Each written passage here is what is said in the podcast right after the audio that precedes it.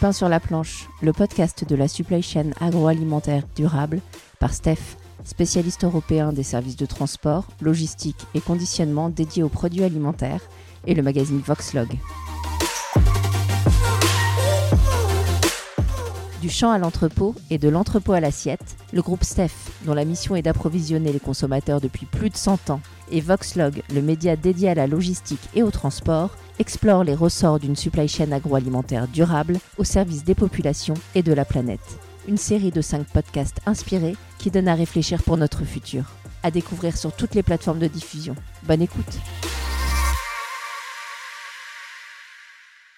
La mission que s'est donnée Nous Anti-Gaspi, lutter contre le gaspillage alimentaire qui s'élève encore chaque année en France à plus de 10 millions de tonnes de nourriture jetée.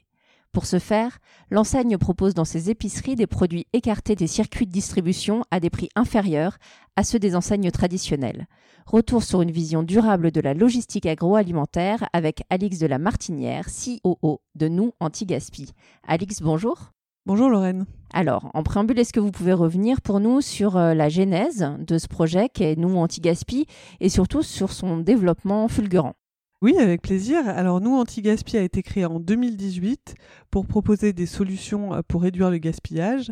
Notre objectif, c'est bien sûr de trouver des alternatives bonnes pour tout le monde, bonnes pour les producteurs, pour la planète, pour le portefeuille de tout un chacun. Aujourd'hui, nous, Anti-Gaspi, c'est 25 épiceries partout en France et 700 fournisseurs avec lesquels nous travaillons. Nous vendons dans ces épiceries des produits qui auraient été destinés à la poubelle ou sous-valorisés. On trouve de tout chez nous anti-gaspi, des fruits et légumes, des laitages, de la viande, du poisson, de l'épicerie salée, du sucré, des cosmétiques et même de l'entretien.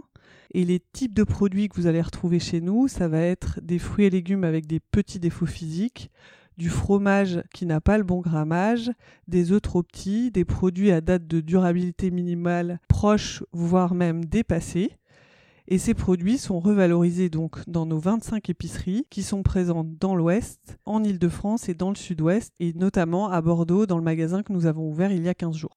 Alors on imagine que derrière ce concept et toute cette organisation, il y a quand même du transport, de la logistique, des activités assez musclées. Comment est-ce que justement ces sujets-là accompagnent votre modèle? Alors, le transport et la logistique, très bonne question. Ça a été des éléments clés de notre développement, ça l'est toujours aujourd'hui. Je dirais même que c'est le nerf de la guerre et là vous êtes au niveau des opérations, donc c'est toutes les équipes qui travaillent sur ces sujets. On a démarré au départ sans entrepôt avec des livraisons directes de nos fournisseurs. On s'est rapidement rendu compte que comme on passait de 5, 10, 15, 20, 25 magasins, il était compliqué pour nos fournisseurs de faire la tournée de tous nos magasins. Et rapidement, on a créé un nouvel entrepôt avec Steph et on a fait ce partenariat pour pouvoir stocker notre marchandise et pouvoir préparer et livrer dans tous nos magasins en France. Ce partenariat avec Steph, on l'a fait depuis 2019 et il nous accompagne toujours. Et nous stockons là-bas le sec, un petit peu du frais, nous préparons le frais et le sec. Et aujourd'hui, pour vous donner des quantités, nous stockons environ 1000 palettes et nous envoyons à peu près 350 palettes par semaine de nos entrepôts et c'est Steph qui opère également la partie transport. Et alors, dans la même logique, se pose la question de la gestion logistique de vos invendus. Comment euh, s'organise-t-elle? Alors, très bonne question. Bien sûr, notre objectif, c'est le zéro gâchis. On a différents leviers. Le premier, c'est que par exemple à Dinard, on a un restaurant anti-gaspi euh, dans lequel euh, un cuisinier prépare tous les jours des produits frais et des plats préparés de très bonne qualité à partir de dates courtes qu'il va chercher dans le magasin et nous aimerions dupliquer ce modèle, ce qui est un premier levier pour éviter le gaspillage de produits qui arrivent en date et que nous devons retirer des rayons. Après, il y a un deuxième levier si on n'arrive pas à valoriser euh, ces produits via ce restaurant, puisque pour l'instant c'est une initiative unique dans un magasin. On propose des paniers à prix remisé, et ça à travers l'application Phoenix et Too Good To Go. Et s'il en reste malheureusement, nous offrons des produits aux associations. Autre sujet, hein, vous arrêtez pas en fait, vous développez aussi votre marque en propre. Donc euh, c'est d'ores et déjà disponible. Hein. Comment est-ce que vous avez travaillé sur ce sujet? Quelle organisation il y a eu derrière, toujours au niveau des opérations? Alors, la MDD, cette marque de distributeur nous anti-gaspi, ça nous a permis d'aller encore plus loin dans la lutte contre le gaspillage. Certains produits, je vais vous donner un exemple comme les fruits, peuvent arriver à maturité et imposent des délais trop courts pour être valorisés. Là, l'idée, ça a été par exemple de faire des yaourts aux fruits ou des compotes à notre marque pour proposer une solution qui permette d'utiliser ces produits qui arrivent à maturité.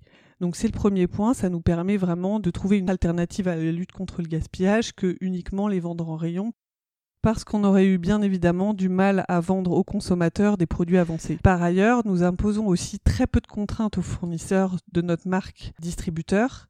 Et là, par ça, on essaye de prouver que le consommateur est, prêt à acheter du hors calibre, à condition qu'on lui explique bien et qu'on le rassure sur la qualité. Et là, je vais vous donner un exemple aussi. On a créé un produit qui est la brioche à notre marque, et cette brioche, on va la vendre même trop cuite, même un peu tordue, et le consommateur est prêt à l'acheter. Et aujourd'hui, ben, on est en train d'essayer de montrer que on peut changer de paradigme et cela passe par plus de souplesse auprès des producteurs et que le consommateur est prêt à, faire cet effort. Alors, il y, a des preuves tangibles à ce que vous avancez, hein, le nombre de magasins, et puis euh, tout dernièrement, cet été, en juillet plus précisément, vous avez opéré une euh, levée de fonds de 8 millions auprès de vos actionnaires euh, historiques. Donc ça vise l'ouverture de magasins Horizon 2024, mais aussi à étendre votre offre en matière de e-commerce. De quelle façon est-ce que vous allez déployer cette stratégie omnicanal et quel impact est-ce que ça peut avoir sur votre organisation logistique et transport? Nous sommes en effet euh, très fiers d'annoncer que nos actionnaires historiques, Quadia, Utopia, Danone Manifesto, continuent à croire en nous et à accompagner notre projet.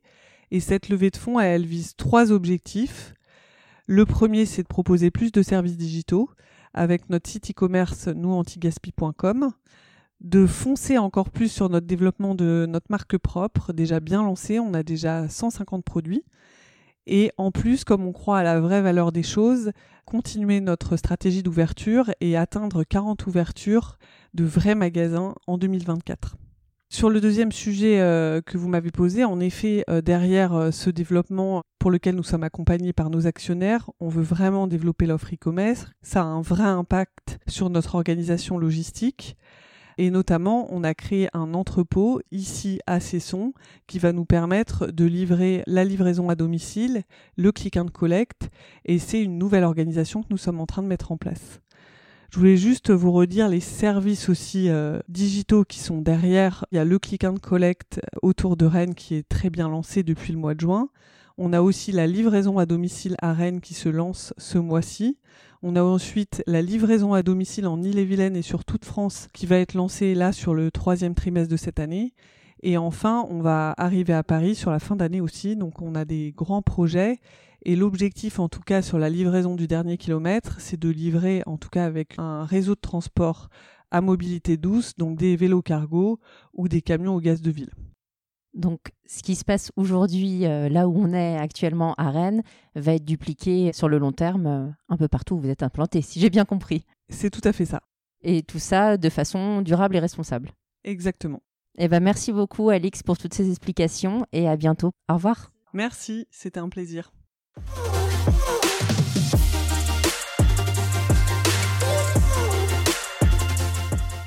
Ce podcast vous a été présenté par Steph, spécialiste européen des services de transport, logistique et conditionnement dédié aux produits alimentaires, et le magazine Voxlog.